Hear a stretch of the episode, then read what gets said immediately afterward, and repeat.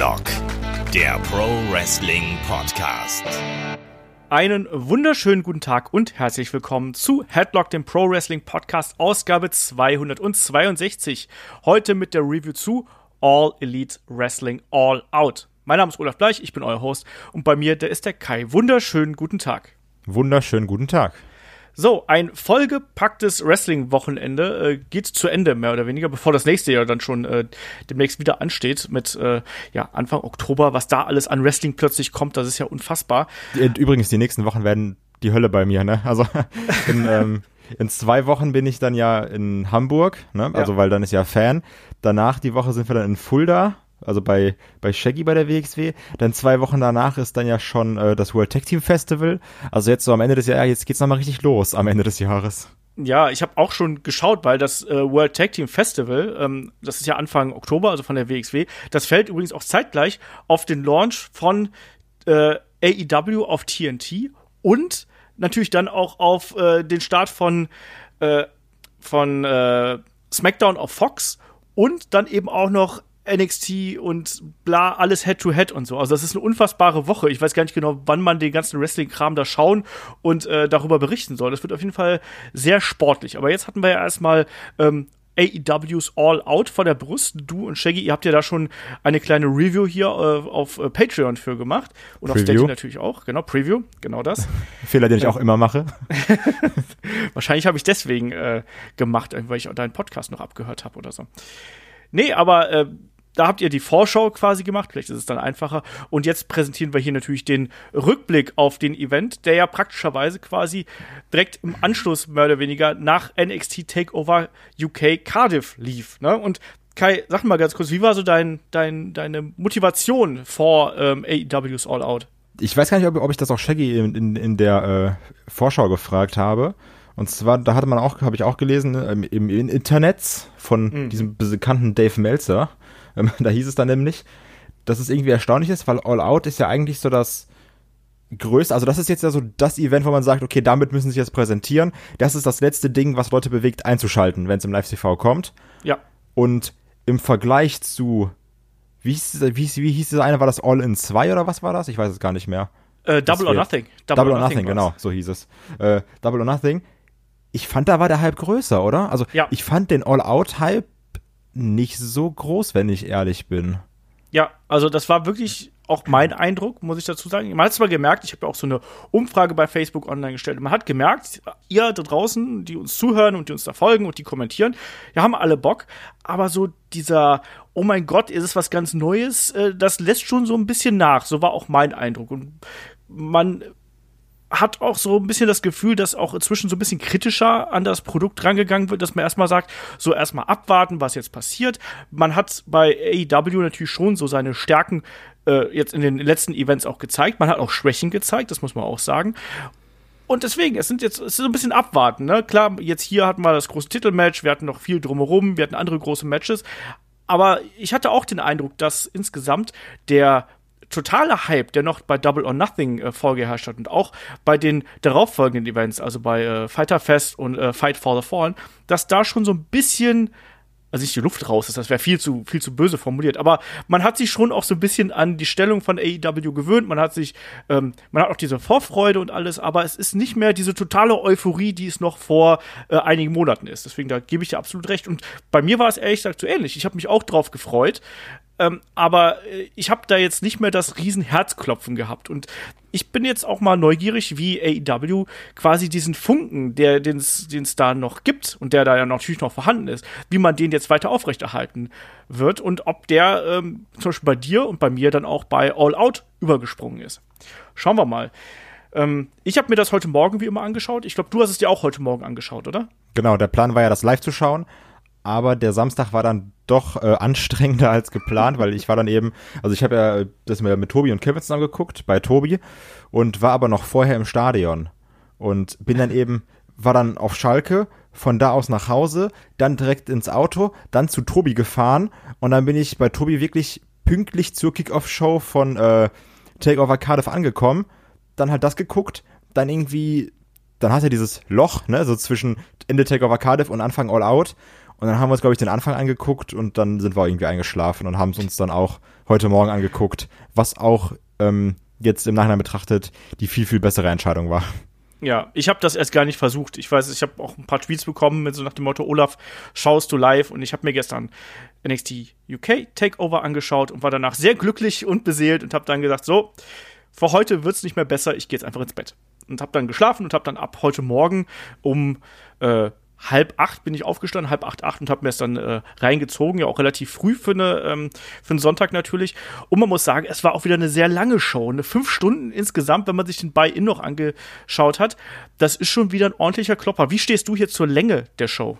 Wir kritisieren das ja auch immer bei der WWE, ich bin davon kein Fan. Also, ich sag mal, jetzt in dieser, in dieser Review hier gibt es natürlich dann vielleicht auch mal den einen oder anderen Vergleich zu Takeover Cardiff weil mhm. das einfach direkt davor lief.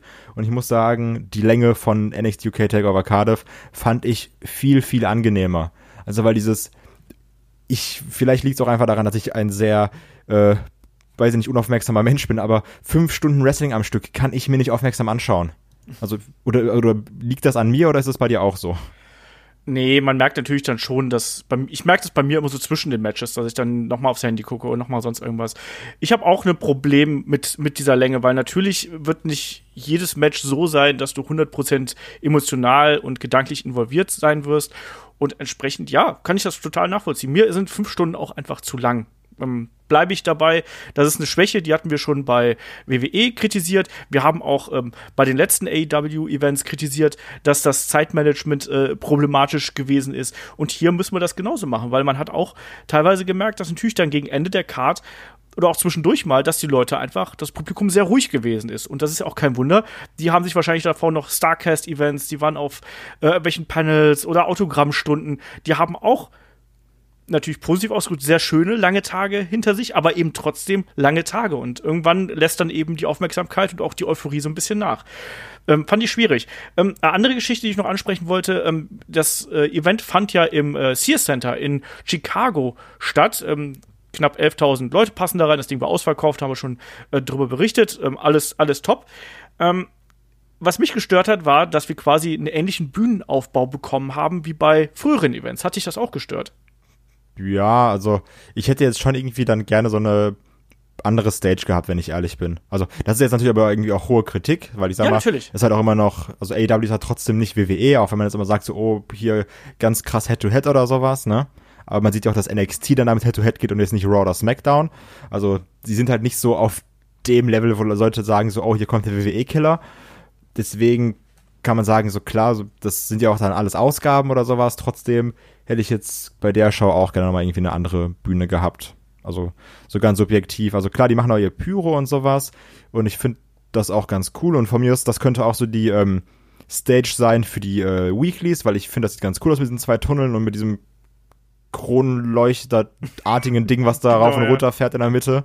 Ähm, ich mag das, aber jetzt gerade für das Event hier wäre was also wäre halt was Originelleres oder was Neues cooler gewesen, aber das natürlich äh, meckern auf sehr hohem Niveau. Absolut, ja, natürlich. Aber ich habe mir da irgendwie so gedacht, so, weißt du, dann hauen sie noch mal so einen großen Event raus und der war ja, wie gesagt, ratzefatz ausverkauft und alles.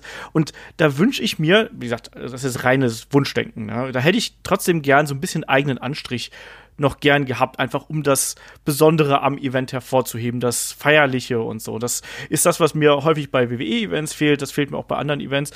Ähm, fand, ich, fand ich so ein bisschen schade, da hat mir ein bisschen was gefehlt, aber sei es drum. Ähm, und was übrigens auch noch, bevor wir es äh, hinter zwischendurch vergessen, ähm, es ist ja der nächste ähm, Pay-Per-View ist angekündigt worden, ne? ähm, AEW Full Gear am 9. November 2019. Also man hat jetzt erstmal quasi dann äh, ja einen Monat nach dem äh, Launch bei TNT geht es dann weiter mit dem nächsten Pay-per-View und der wird Full Gear heißen. Hm. Was sagst du zum Namen? Ist halt ein 0815 generischer Name, ne? also ist jetzt nichts Besonderes. Da finde ich All Out oder Double or Nothing cooler da hat man ja dieses Casino-Motto. Das hat mich auch übrigens ein bisschen gestört. Wo sind eigentlich diese übergroßen Chips abgeblieben? Das ist so, Mensch, wir sind doch hier beim, wir haben die Casino Battle Royale und alles und das gab's dann irgendwie nicht. Ich fand, ich fand das ein bisschen schade, dass man da nicht noch dieses Motto noch mal so ein bisschen durchgezogen Die geben hat. sich gar keine Mühe mehr. Nein, aber die du weißt satt. doch, was ich. weißt du, dann hätten sie da irgendwas anderes hinstellen. Ich fand das ein bisschen schade. Lass mich doch ein bisschen, lass mich doch ein bisschen kritisieren hier. Ähm, ja, dann lass uns mal hier zur, äh, zur Card kommen, weil, äh, wie gesagt, fünf Stunden äh, Events, äh, Match-Events gab's und ähm, insgesamt zehn Matches und natürlich startete der Event mit ähm, dem Buy-In und da äh, eröffnet von der äh, 21 äh, Damen Casino Battle Royale, die ich gerade schon angesprochen habe. Auch hier das Regelwerk mit den äh, vier verschiedenen Decks, bei denen dann irgendwie fünf Frauen auf einmal in den Ring kommen, plus ein Joker, die dann als letztes in den Ring kommt, fand ich ein bisschen kompliziert. Ich hab, musste mir erstmal das wieder das Gedächtnis zurückrufen, wie das funktioniert ist und ich bin da kein großer Freund von, wenn man das Regelwerk so künstlich äh, kniffliger macht, als es eigentlich sein muss. Wie, wie, ist, da, wie ist da deine Einstellung zu? Ja, gerade bei so einer ähm, Battle Royale oder Rumble, nenn's wie ihr willst, ähm, das lebt ja auch davon, man sagt so, ach geil, guck mal, der ist da. Und zum Beispiel, wenn jetzt hier eine Teenage Dashwood dabei ist oder äh, wenn dann auch irgendwelche, in Anführungsstrichen, Legends oder so von früher rauskommen, das geht eben unter, wenn da so eine Fünferreihe rauskommt, finde ich. Ja, man hat natürlich immer so ein bisschen das Gefühl gehabt, dass also ich hatte immer den Eindruck, dass nicht jede Dame hier so diesen Moment bekommen hat, der sie vielleicht verdient gehabt hat. Also gerade bei den ersten zwei äh, Decks, die es da gegeben hat, war es für mich wirklich so, da hat man noch so ein, zwei, drei Momente gehabt, aber eben dann nicht mehr so die ganz großen äh, Geschichten. Ne? Also klar, man hat natürlich im ersten Deck eine Nyla Rose gehabt, die ja ohnehin als die äh, anschließende Siegerin hier sehr dominiert hat. Wir hatten den äh, von dir auch in der Vorschau angesprochenen Big Show-Moment gleich zu Beginn natürlich. Ne? Ja, Klassiker ähm, halt, ne? Absolut, ne? Und ähm, die hatte dann auch äh, diverse größere äh, Geschichten gehabt, auch mit, mit Big Swole zum Beispiel. Ähm, hat mir sehr gut gefallen, dann im zweiten Draw. Ähm, und auch ein paar andere Damen. Ich war jetzt aber vielleicht auch ein bisschen enttäuscht davon, dass eben da einige äh, Frauen nicht die große Rolle gespielt haben. Ich fand zum Beispiel, dass Jazz ziemlich untergegangen ist als Legende, die sie da reingeschmissen haben. Ähm, und äh, auch eine Evelis war für mich jemand, die ja bereits im Vorfeld angekündigt gewesen ist, die eigentlich keine dominante Rolle gespielt hat. Man hat sich hier schon sehr auf die, ja, eigenen Namen, sage ich jetzt einfach mal, verlassen. Eine Britt Baker war, war relativ präsent, äh, hat ja auch sehr, sehr lange durchgehalten. Klar, eine Nyla Rose war sehr präsent. Awesome Kong hat, hat ordentlich aufgeräumt. Eine Bia Priestley, das sind die Namen, die wir schon ähm, von den vorherigen Shows kannten. Ansonsten Aber ist halt auch gut, dass du dann da irgendwelche Fäden nochmal weiterführst, ne? Also, das auf jeden da, Fall. Da musst du ja die Chance nutzen, gerade jetzt, wenn du hier sagst, wir können 20, halt 21 Frauen präsentieren, ähm, dann macht's also dann, dann nutzt die Chance eben, um deine Fäden irgendwie weiterzuführen, gerade jetzt hier mit einer Britt Baker und einer äh, Bia Priestley. Absolut. Und die können ja auch was. Und da, ja. äh, ne, ich, ich finde halt nur, weil, weil ihr habt ja auch so ein bisschen angesprochen, man kann das jetzt hier als, äh, als Plattform benutzen, um irgendwelche neuen Talente zu präsentieren. Das habe ich hier und da mal gesehen. Wie gesagt, also Big Swole war, war so eine Geschichte, die mir, oder eine Dame, die mir gut gefallen hat. Ähm, eine Nicole Savoy, die hat einen geilen Topi durch die Seile gesprungen, fand ich auch super. Ähm, aber ansonsten hat es mir da so ein bisschen gefehlt. Auch so eine Tindil Dashwood, die ja auch schon großer Name ist, ähm, hatte zwar so ihre Momente, war aber auch relativ fix raus. Und ich fand den Kampf insgesamt okay. Ähm, plus natürlich, darf man auch nicht vergessen, den, den Joker haben wir hier noch gar nicht genannt. Kai, wer war das denn? Genau, äh, Mercedes Martinez. Mercedes, wie auch immer man das ausspricht. Ähm, Mercedes. Mercedes. Genau. ähm, ja, also der Joker kriegt dann ja auch wenigstens so seinen sein Special Moment, weil er dann eben alleine reinkommen kann. Ne? Und das hatte man dann hier natürlich auch.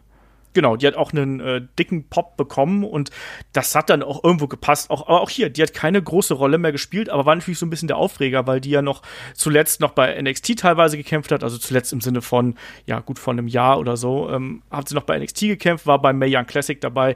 Also das war schon ein Name, den hat man eher so im erweiterten äh, NXT Radius gesehen und jetzt ist er dann eben hier aufgetreten. Warum auch nicht? Ansonsten, ja, es war eine, würde ich mal sagen, solide Battle Royale, die wir hier gesehen haben. Ich fand sie jetzt nicht herausragend in irgendeiner Art und Weise. Am Ende gewinnt das Ding hier äh, Nyla Rose und vor allem wird natürlich die Fehde, du hast es gerade eben schon angesprochen, zwischen äh, Bia Priestley und Britt Baker hier weiter fortgeführt. Das waren ja auch letztlich dann die, die hier äh, die letzten drei unter sich ausgemacht haben. Also äh, Nyla, Bia und ähm, äh, wen habe ich vergessen? Äh, Britt. Hier, Britt Baker. Genau, Britt Baker. Ähm, mit dem äh, Rumble 92 Ende, was ich sehr schön fand. Also da ist ja erstmal Bia Priestley rausgeworfen worden und hat dann ja ähm, Britt Baker am, äh, am Arm festgehalten. Äh, so ein bisschen wie das Hulk Hogan damals bei Ric Flair gemacht hat. Und, äh, dann hat eben ähm, Nyla Rose äh, die gute Britt Baker rausbefördert. Fand ich schön, war so ein bisschen schöne Reminiszenz an alte Zeiten. Ähm, für die, die es verstanden haben, so ungefähr. Deswegen war okay. Äh, weiter ging es dann mit einem Tag Team Match und da ähm, ja, ist eines unserer Lieblingsteams, eines unseres Lieblings-Newcomer-Teams hier aufgetreten. Das war einmal äh, Private Party gegen Jack Evans und Angelico. Und ihr habt ja bei der Vorschau noch erwähnt, dass wenn äh, Angelico und Jack Evans hier äh, verlieren, dass sie dann erstmal so ein bisschen Jobber-Status haben, gerade wenn das jetzt um die ähm, um das Turnier, um die Tag Team Titles geht, was ja dann bei TNT eine große Rolle spielen wird. Ich würde euch zustimmen, hätte es da die letzten Minuten äh, nicht gegeben, also nach dem Sieg der Private Party, weil da gab es ja den Turn, Kai. Ja, also auch generell zum Match. Ich mag es eben, dass hier so eine Private Party sich so in das Herz der Leute kämpft oder präsentiert. So mit, mit, mit ihrer Art. Ich mag die, ich finde die geil. Du sie, also auch gerade so als ähm, neuer Zuschauer, sage ich jetzt mal, ne, also wozu ich mich natürlich dann auch irgendwie zähle. So, du siehst die einmal, du siehst die zweimal und sagst, ah, okay, die finde ich geil, die machen Bock. Und dann holen die dich auch ab, dann auch gerade mit den, mit der Art, wie sie kämpfen, das ist jetzt ja nicht dieses Matten-Wrestling, sondern die sind ja schon auch eher spektakulär. Ähm, deswegen, ich finde das cool. Ich finde es auch super geil, dass die hier gewonnen haben. Ähm, weil wir auch gesagt haben, oh ja, eigentlich bräuchten den Sieg ja auch ein Jack Evans oder ein Relico. Das ist so ein bisschen, so mit welchem, also wer hier gewinnt, das ist das Team, mit dem er geplant wird. Und du hattest die Private Party, die jetzt den Sieg geholt haben, was mich natürlich sehr gefreut hat, weil ich die eben mag. Ähm, ja, Jack Evans an Relico dann verloren. Am Ende dann mit dem ähm, Turn, was dann ja auch irgendwie passend ist, also du sagst, die müssen irgendwie relevant bleiben und nicht nur die sein, die dann mit ihren näheren Klamotten immer verlieren. das ist ein bisschen, ja, das ist, ist dann schwierig. Muss aber auch trotzdem sagen, wenn wir jetzt noch später zur Maincard kommen, wenn du dann auch siehst, dass in der ähm, Tag Team Division LAX, die Young Bucks und die Lucha Bros sind, dann ist das schon sehr schwierig, sich da auch als anderes Team durchzusetzen. Also ja. ich, ich sehe da jetzt auch einen Jack Evans und Angelico. Ich sehe die trotzdem eher weiter unten, unabhängig jetzt vom Turn oder nicht. Also es ist gut, dass du jetzt mal ein, ein, ein böses Tech-Team hast, mal wieder mehr. Ne? Können ja nicht alle ja. auch immer gut sein und immer nur Handshakes nach jedem Match haben. Ähm, nichtsdestotrotz sehe ich die eher in einer unwichtigen Rolle. Ja, ich glaube, es ist aber, wie du schon gesagt hast, es ist ganz gut, dass man jetzt hier auch mal ein Tag-Team ganz klar als, äh, als Heel-Tag-Team positioniert, was dann irgendwie äh, unfair agiert. Und auch gerade Jack Evans kann ja den Heel super gut spielen. Das hat er auch schon bei Lucha Underground ja teilweise gemacht. Ähm, ist ein super nerviger Charakter, wenn er da so richtig aufdreht und genau deswegen funktioniert er. Ähm, ich bin mal gespannt, was man damit äh, mit diesem Team vorhat. Ich glaube auch nicht, dass die jetzt so weit oben äh, rangieren werden, aber zumindest haben sie dann schon mal eine Rolle und werden dann sicher auch hier und, der, hier und da den einen oder anderen Sieg einfahren. Aber ich gebe dir recht, also die äh, Top-Region der, der Tag-Teams ist natürlich jetzt schon, ja, absolut eigentlich voll, um es mal so zu sagen, weil wir haben natürlich auch dann noch so was wie Dark Order. Ich meine, da kommen wir später auch noch zu. Die haben mich jetzt persönlich nicht so überzeugt, aber offensichtlich plant AEW mit denen ziemlich Großes und wollen die da eben auch etablieren. Sprich, wir haben eigentlich oben schon vier Tag-Teams, die ähm, recht stark aufgebaut sind. Und dann wird's eben äh, eng werden da an der Spitze. Mal gucken, was sie damit machen. Ansonsten hier das Tag Team Match hat mir gut gefallen. Es war so ein bisschen äh, erneut ein Highlight Reel für die Private Party, erneut äh, gerade auch die die Posen und das Charisma hier von äh, Marquin und und ähm, Isaiah Cassidy. Ich finde die beiden äh, Jungs auch top hier. Also die, die bringen wirklich frischen Winter rein, haben coole Tag-Team-Manöver dabei. Also auch diese Geschichten mit dem, äh, egal ob es jetzt ein eingesprungener Cutter ist oder ob es dieses, äh, ja, quasi rausfliegen über den Rücken des Partners und dann wieder reinfedern ist. Das hat schon richtig Spaß gemacht. Ähm, kann man absolut so machen. Deswegen Private Party, Daumen hoch. Und ähm, bei Angelico und Jack Evans äh, freue ich mich einfach mal darauf zu sehen, wie die beiden hier als äh, Heel-Tag-Team funktionieren.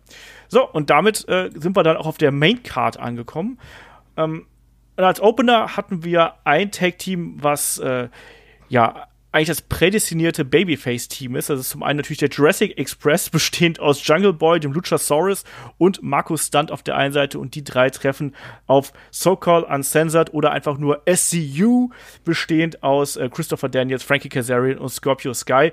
Die drei haben jetzt ja so gefühlt ständig irgendwelche ähm, Matches in der, ja, in, in, den, in der unteren Card-Region bestritten, haben da aber eigentlich immer abgeliefert und dieses Match packe ich da auf jeden Fall auch in diese Schublade mit rein. Also es war sehr unterhaltsam, zwölf Minuten Vollgas, mehr oder weniger, und war für mich echt ein schöner Opener. Wie hast du es gesehen? Ja, also ich finde auch jetzt gerade zu sagen, äh, untere Kartregion, also ein, Op ein Opener ist schon sehr wichtig. Absolut. Und, also ich ähm, war, was war jetzt auch nicht, äh, wie sagt man so schön, das war jetzt auch nicht disrespectful gemeint oder so. Du brauchst so, sowas natürlich auch, ja. Genau, also ich finde nämlich, du hast hier den, den, den perfekten Opener genommen. Ähm, du siehst auch der Jurassic Express, die sind verdammt over, jeder mag die. Aber auch SCU, die, die kommen auch gut an. Und ähm, also das, du kannst, also das macht einfach Spaß. Also du siehst das und das war genau das, was man erwartet hat. Markus Stunt hatte, hatte da seine witzigen Spots, äh, ein Jungle Boy hatte seine, seine Underdog-Spots, ein Luchasaurus, äh, der ist so ein guter Wrestler, ne? Also jetzt mal ganz ehrlich, das ist, der ist so groß und, und auch so kraftvoll, aber dann zeigt er auch so geile Kicks und Moonsaults aus dem Stand. Also ich liebe Luchasaurus, der ist Hammer, ne? Also wirklich. Ich habe ja, es gab ja diese eine Sequenz, wo er da wirklich äh, SCU quasi im Alleingang weggebügelt hat. Mit den Kicks, mit den Knien, mit den Chokeslams und dann eben auch diese, ähm, diese Abfolge gezeigt hat, auch mit dem Kip-Up teilweise und dem Moonsault und so. Da hast du ja auch gemerkt, dass die Crowd mega abgegangen ist. Und der ist meiner Meinung nach wirklich einer von den absoluten Neuentdeckungen, die hier AEW absolut auf den Schirm gebracht haben. Ich kannte den Luchasaurus vorher vom, vom Namen und hatte irgendwie so ein, zwei Ausschnitte davon gesehen. Hab gedacht, ja, ist ein ulkiges Gimmick irgendwie, mal gucken, was er kann. Aber der hat sich hier für mich absolut etabliert. Und das ist jemand, also den kann ich mir in, in äh, vielleicht im Jahr oder ein bisschen weiter noch durchaus äh, in, in, in gehobene Kartregionen vorstellen. Ich finde den hier top, also kann ich gar nicht anders sagen. Und das Match war ja auch einfach super unterhaltsam, auch sowohl durch die äh, Tag-Team-Manierismen und die Tag-Team-Manöver von SCU, aber dann eben auch durch dieses Zusammenspiel des gesamten Jurassic Express, du hast es eben schon, eben schon angesprochen, weil die natürlich so, ja, ich meine, Markus Stunt ist 1,57, äh, Luchasaurus ist irgendwie knapp an die zwei Meter und das ist einfach so ein, so, ein, so ein merkwürdiges Team, aber die sind trotzdem mega unterhaltsam, oder? Ja, ganz genau. Also ähm, ich m, will jetzt aber auch dann wieder Luchasaurus und Jungle Boy alleine als Tag-Team haben. Also das war ist halt ganz witzig und die können auch Markus Stunt dann irgendwie mal mit rausbringen. Aber ich brauche die jetzt nicht immer in dieser Dreierkonstellation, wenn ich ehrlich bin.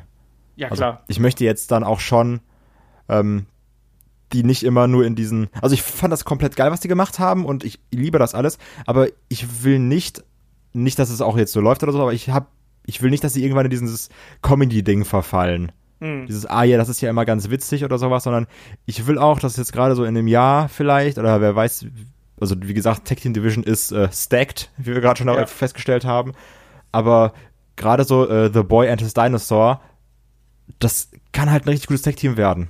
Und davon würde ich, absolut. möchte ich dann auch mehr sehen. Und auch ich glaube auch, dass die beiden gegen die Young Bucks oder auch gegen die Ultra Bros oder keine Ahnung was fantastische Matches haben können. Deswegen, also so Markus Stunt, das können die dann mal machen und den auch mal irgendwie mit zum Ring bringen, um den irgendwie hinzuwerfen oder sowas.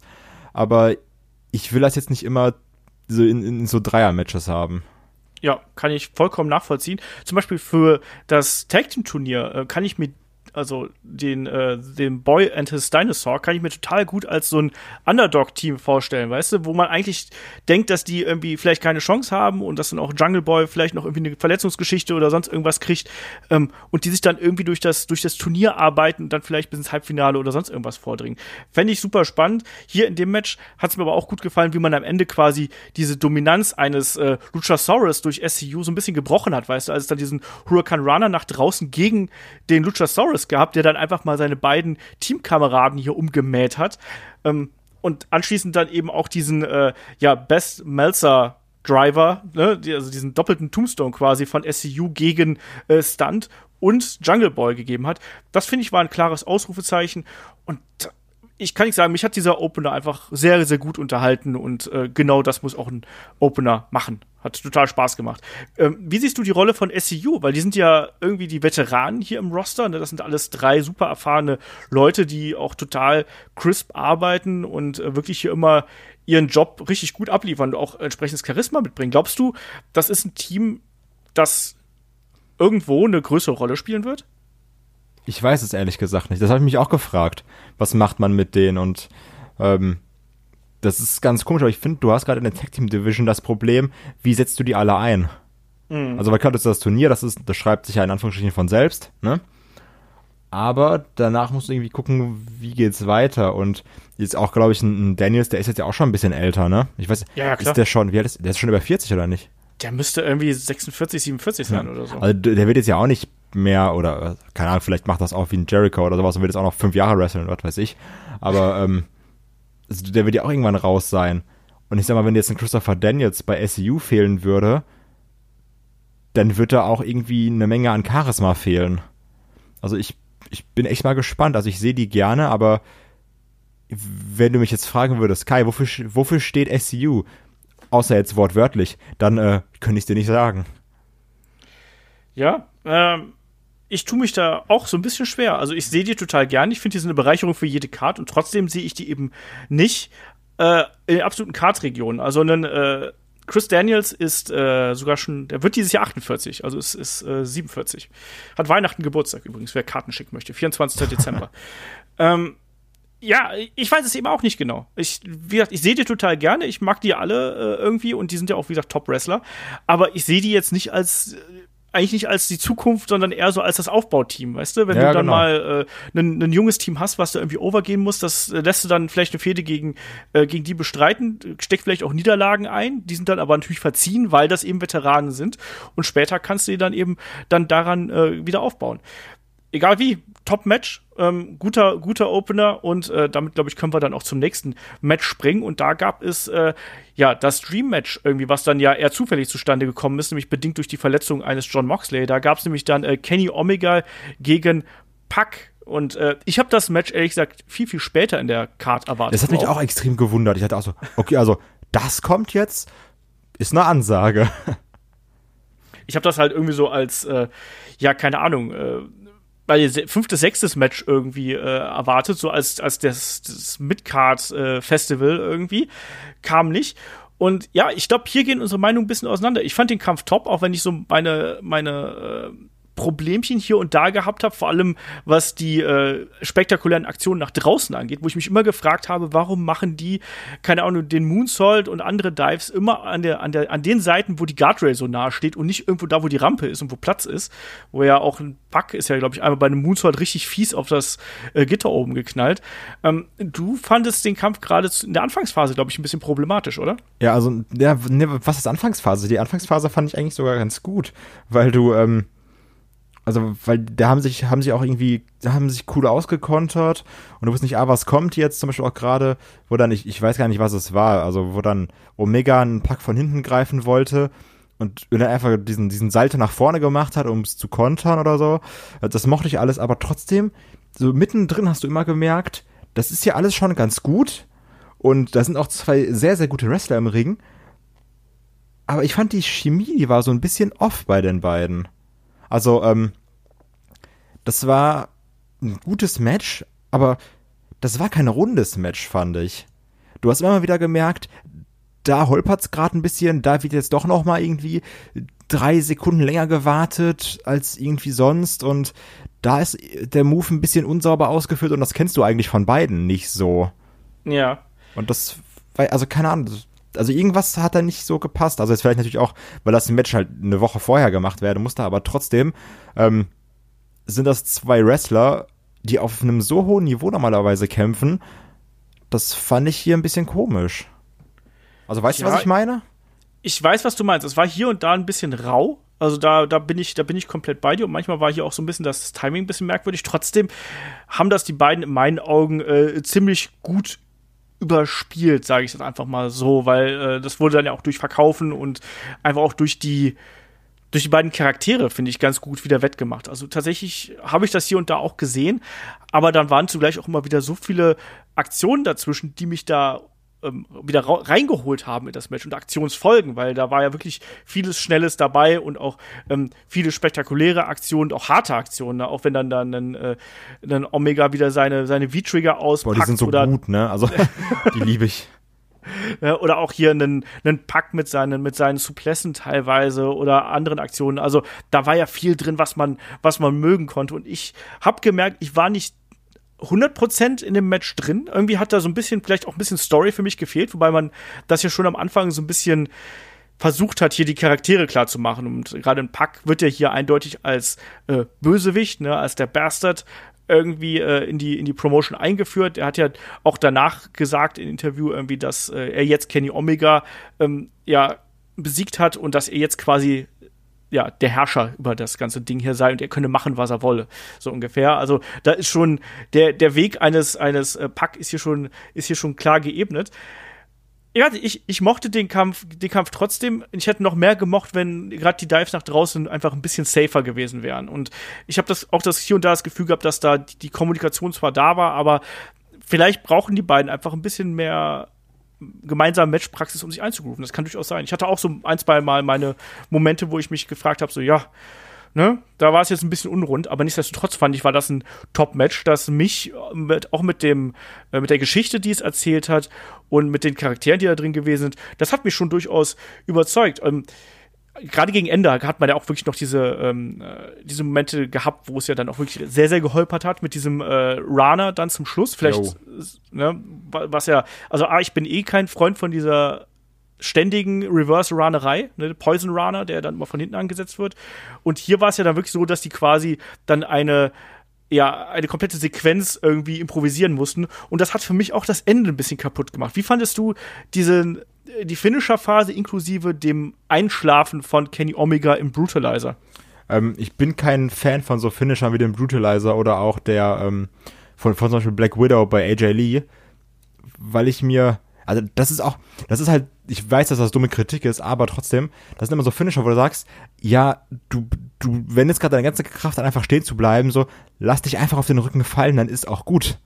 Also, das, das verstehe ich bei diesen Moves nicht so. Ja, du bleibst da gerade stehen, so, wenn du dich jetzt fallen lässt und nicht nach vorne, ähm, sondern einfach nach hinten, dann ist das jetzt auch einfach mal erledigt mit dem Griff hier. Also das, das finde ich immer doof, aber das ist, wie gesagt, ganz subjektiv. Ähm, ich hatte, glaube ich, sogar auch getippt, dass Pack hier gewinnt. Oder Pack, wie auch immer. Ähm, trotzdem war ich dann am Ende überrascht, dass er wirklich gewonnen hat. Aber ich äh, mochte es. Also ich fand es gut. Ich finde auch, dass der Richtige hier gewonnen hat.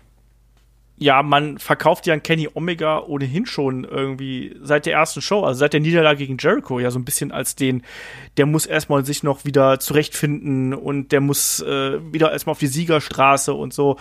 Ähm, der wird natürlich zurückkommen. Da, das ist ganz klar, weil Kenny Omega wird auch eines der Aushängeschilder von AEW werden und ist es ja eigentlich auch schon. Für mich hat das hier auch gepasst. Allein, dass auch ein Pack, der ja jetzt echt so ein, so ein bisschen holprigen Start durch diese Dragon Gate Geschichte und eigentlich hätte der schon quasi in der aktiven Fehde schon längst stecken müssen und jetzt wird er eben mehr oder weniger hier so schnell ins kalte Wasser geworfen. Deswegen hat der tatsächlich hier den Sieg, glaube ich, mehr gebraucht, als das ein Kenny Omega ge ge gebraucht hätte, der ja einfach per se schon over ist. Und deswegen, ich bin da komplett konform. Ich fand auch, dass, dass, dass dieser Brutalizer eben ein bisschen merkwürdig ausgesehen hat und generell, was mich an der ganzen Übertragung gestört hat, dass man das Gefühl hatte, dass die Kamera oft nicht da gewesen ist. Also ähm, der Brutalizer, da hatte ich das grundsätzliche Problem, da will ich auch das Gesicht wirklich von Kenny Omega sehen und nicht nur den Hinterkopf. Deswegen ist das schon mal ein schwieriger Finisher. Aber ähm, ich hatte während der gesamten äh, Show häufiger mal so Momente, wo die Kamera nicht wirklich da gewesen ist, wo sie hätte sein sollen. Und das war hier auch so ein bisschen für mich. Und das kam natürlich jetzt überraschend. Ich fand es aber auch gut naja, schauen wir mal, äh, wie sich das weiterentwickelt. Ähm, mit dem Pack, der der Größte sein will, der darf sich dann wieder als den, äh, den King von AEW krönen oder wie auch immer. Und dann Kenny Omega, der hier garantiert wieder, ja, an die Spitze zurückkehren möchte und da garantiert auch noch so ein paar äh, schöne Promos und Geschichten äh, für sich im Petto haben wird. Also schauen wir einfach mal. Ähm, bevor wir zum nächsten Match kommen, ist dir jetzt auch aufgefallen, dass hin und wieder nicht alles Relevante gezeigt worden ist, dass die Kamera ein bisschen off gewesen ist hier und da? Ja, das habe ich mir auch, ich weiß gar nicht mehr, das im war es das Tag-Team-Match, glaube ich, das, ähm, das Leather-Match, da kam es mir manchmal mhm. so vor, als wäre zu viel Action für die Kamera da. Und ja. da, dass ich dann Sachen verpasst habe, das fand ich ein bisschen komisch. Also das, das habe ich bei den anderen Events nicht so empfunden wie dieses Mal. Ja, also wie gesagt, ich hatte bei, bei, bei den letzten Events, glaube ich, war es nicht so krass, aber ähm, ich glaube auch bei Double or Nothing, glaube ich, habe ich das auch schon äh, bemängelt gehabt. Also da mussten sie auch ein bisschen dran arbeiten. Dafür auch wieder ne, Lob und Kritik. Ähm, was, was ich wiederum sehr schön fand, ähm, war zum einen, dass ich das Gefühl hatte, dass die die Entrances besser diesmal in Szene gesetzt haben. Das heißt, die Themes waren deutlich lauter, als es vorher gewesen sind. Ähm, und ich finde die Titan deutlich schöner als ich das in Erinnerung hatte, weil sie die auch wirklich schön irgendwie in die Entrances eingebaut haben. Du hattest Blenden gehabt, du hattest auch teilweise so ein bisschen Filmchen gehabt, also Lucha Express hattest du hier aus Jurassic Park das äh, vibrierende Wasserglas zum Beispiel. Das fand ich gut. Ist dir das auch aufgefallen oder ist das nur wieder der, der Nerd in mir? Nee, das mochte ich. Also das hast du auch zum Beispiel gesehen bei dem Entrance von einem Janella und sowas, die dann rübergeschnitten haben vom Video vom Tron zum normalen Entrance zum Beispiel. Ähm, oder auch Also, also klar, dass da so kleine Schnitzer drin sind, ist das ja überall. Zum Beispiel auch, dass dann bei einem Darby Allen dann irgendwie Jimmy Havoc stand oder so. Das ist dann so, ja, meine Güte. Äh, weiter ging es mit äh, ja, dem Cracker Barrel Clash. Mein Gott. Äh, Joey Janella gegen Jimmy Havoc, gegen Darby Allen. Ja, ich nenne es mal eine Materialschlacht, eine pure Zerstörung hier. Kaputte Tische, kaputte Tonnen und Reißzwecken, Staple Guns und ich weiß nicht was. Kai, wie hat dir das Ding gefallen hier? Ähm, ich glaube, das ist auch so ein Match, an dem scheiden sich, glaube ich, die Geister. ich fand's einfach geil. Also, das war genau das, was ich wollte. Auf so Matches muss man Bock haben. Wenn man auf so Matches keinen Bock hat, können die richtig, richtig kacke sein. Aber es war genau das, was ich wollte und noch mehr. Also auch Jimmy Havoc, der da anfängt und einfach erstmal sich selber äh, stabled, war so auch so, okay, da ist schon ein kranker Motherfucker, der Typ. ähm, dann geht's da los, auf einmal binden die den an, an einem Stuhl fest, dann packen die da Thumbtacks in seinen Mund und äh, wickeln an seinen Mund, da war ich auch so, okay, das war, also ich glaube, das, das wollte ich glaube ich nicht, aber okay, so macht euer Ding. das, das fand ich wirklich einfach nur krank, aber auch ein bisschen geil in dem Moment.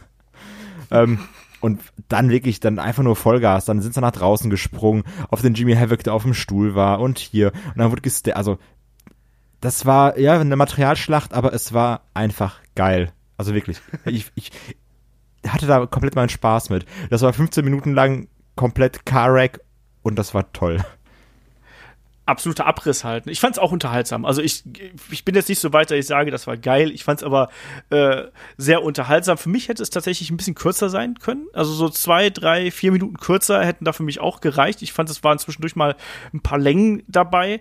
Äh, aber es hat irgendwie dann trotzdem Spaß gemacht. Und ich fand es übrigens ganz gut, dass es zwar so ein Car-Wreck gewesen ist, aber jetzt nicht so eine Blutschlacht, weißt du, bei dem jeder, jeder irgendwie am Saften ist bis zum geht nicht mehr, sondern man hat ja klar, es gab so ein bisschen Blut durch die Staples und so, aber jetzt nicht wirklich schlimm und durch die Thumbtacks natürlich auch. Ne? Durch dieses, mal ganz im Ernst, dieses mit, mit, mit Reißzwecken beklebtes Skateboard, Kai. Das war einfach eine witzige Idee, oder? Also, das waren auch also Sachen, die hast du sonst noch nicht gesehen. Also, diesen, diesen Skateboard-Move, den hat man jetzt ja schon, in Anführungsstrichen, häufiger mal irgendwo gesehen. Ähm, aber dann einfach nochmal, äh, hier Heftzwecken drauf zu machen, das ist dann schon Next Level Shit. ich habe mir gedacht so, what the fuck? Ne? Und die Kommentatoren sind erst nicht richtig darauf eingegangen. Ich habe gesagt, Leute, ihr müsst doch sehen, dass da was, dass da irgendwas drunter ist. Und dann haben sie es halt irgendwann endlich bemerkt.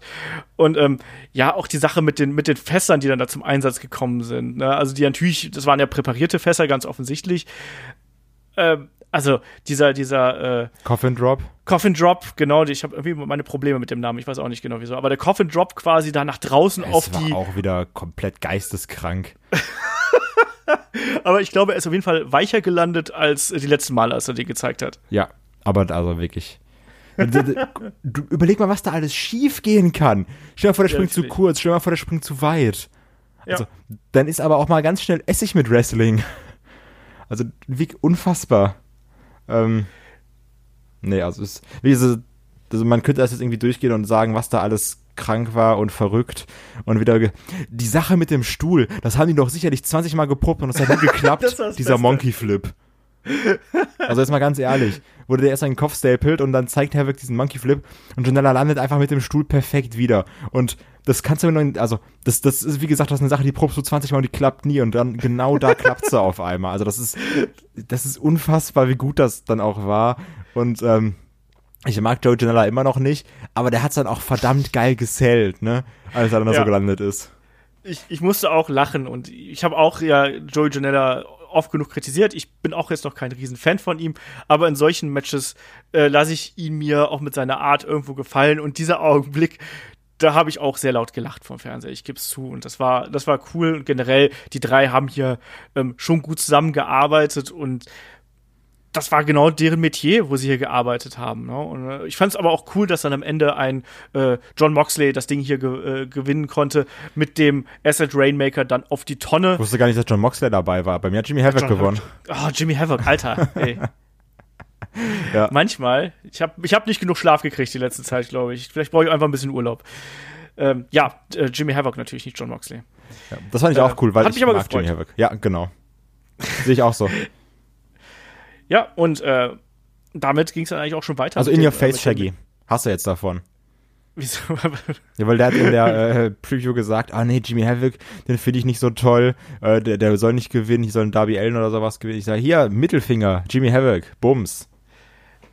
also, also ich sag's dir, wie es ist. Ich mag Jimmy Havoc jetzt auch eher so mittel. Ich finde, das ist auch jemand von den Wrestlern, der, der ist beim Entrance eben total geil und dann kaum, dass er die Maske abnimmt und den Mantel auszieht, ist immer noch okay.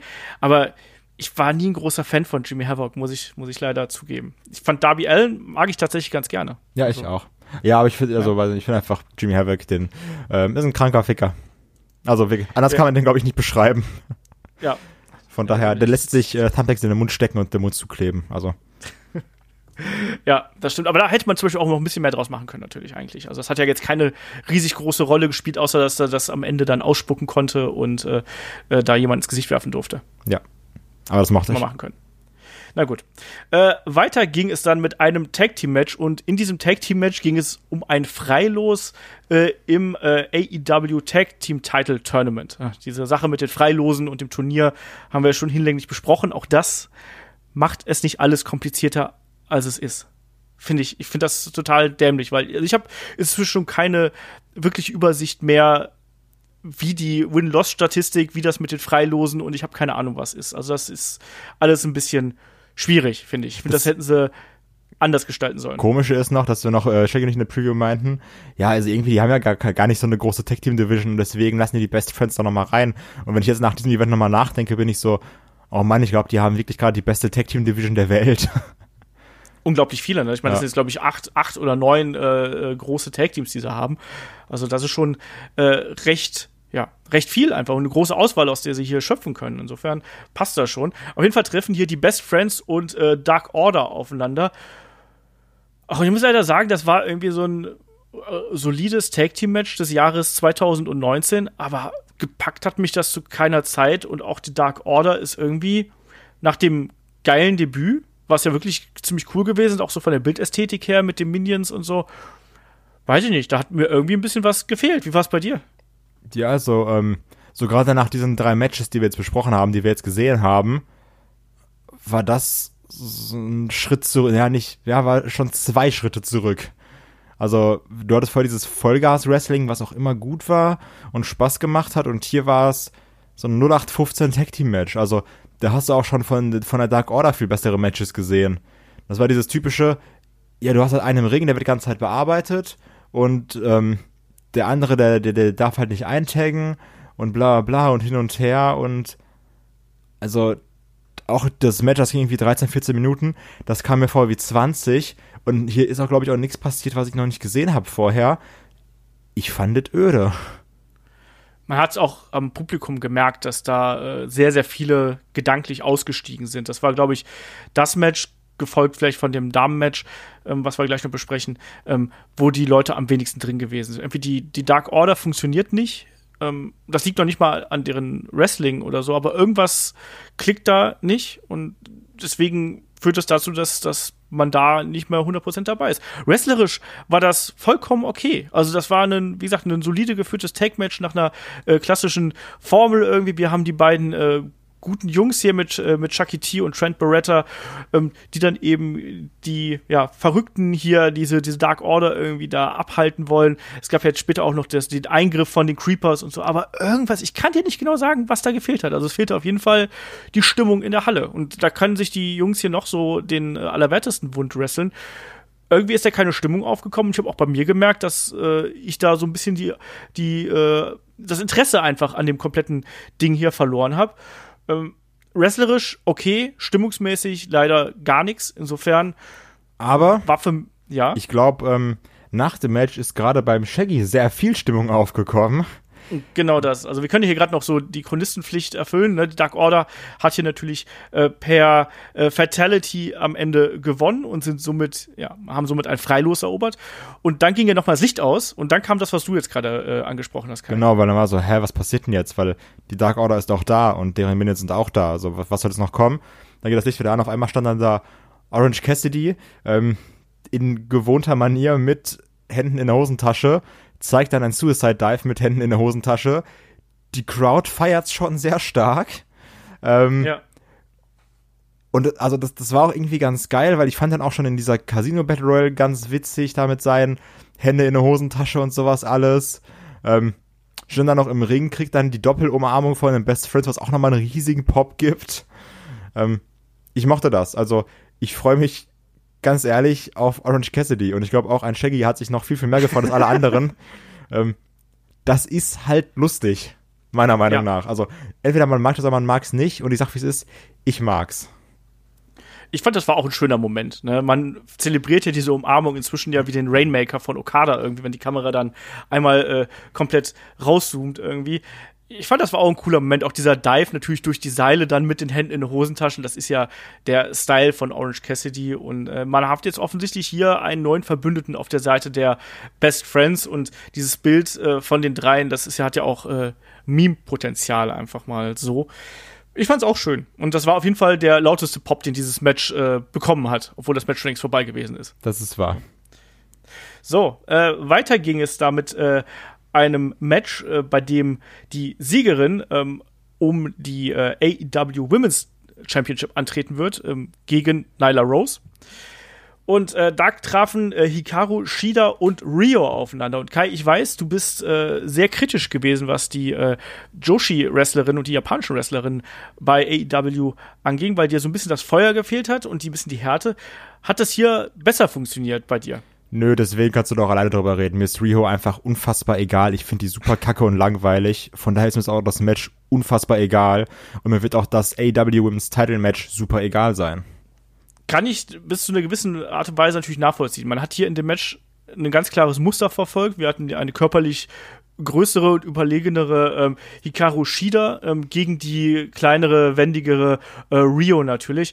Äh, das hat in der Art und Weise, wie sie es verkauft haben, das hat schon ganz okay funktioniert. Trotzdem, die Kritik, die du ja vorher immer angebracht hast, war die Tatsache, dass dir, ähm, dass hier manche Aktionen ein bisschen zu lasch gewesen sind. Und das ist gerade das, was, was ich auch gerade bei einer Rio hier und da immer wieder ja, vermisse. Also es war auch in diesem also Match wieder so, ne? Also ja, ja, eben. Das, das war wirklich so. Und es gab, es gab, wie ich finde, äh, durchaus ähm, einige sehr, sehr, sehr, sehr schöne Aktionen und auch wo, wo ein bisschen, wo ein bisschen äh, Wumms hinter gewesen ist, also vom, vom Deadlift äh, Superplex, den wir zum Beispiel von, von äh, äh Hikaru gesehen haben und solche anderen Geschichten. Ich persönlich hätte hier lieber Hikaru äh, Shida als Siegerin äh, gesehen. Muss aber auch sagen, dass ich zum Beispiel das, das Finish am Ende, also diesen Turtle-to-World Cradle, was auch immer das dann am Ende gewesen ist, den fand ich super geil. Also, es ist ja nicht so, als ob da keine wrestlerische Substanz hinter wäre, aber natürlich ist dieses, dieser Charakter von Rio schwierig zu ergründen. Also ich bin da jetzt auch kein riesen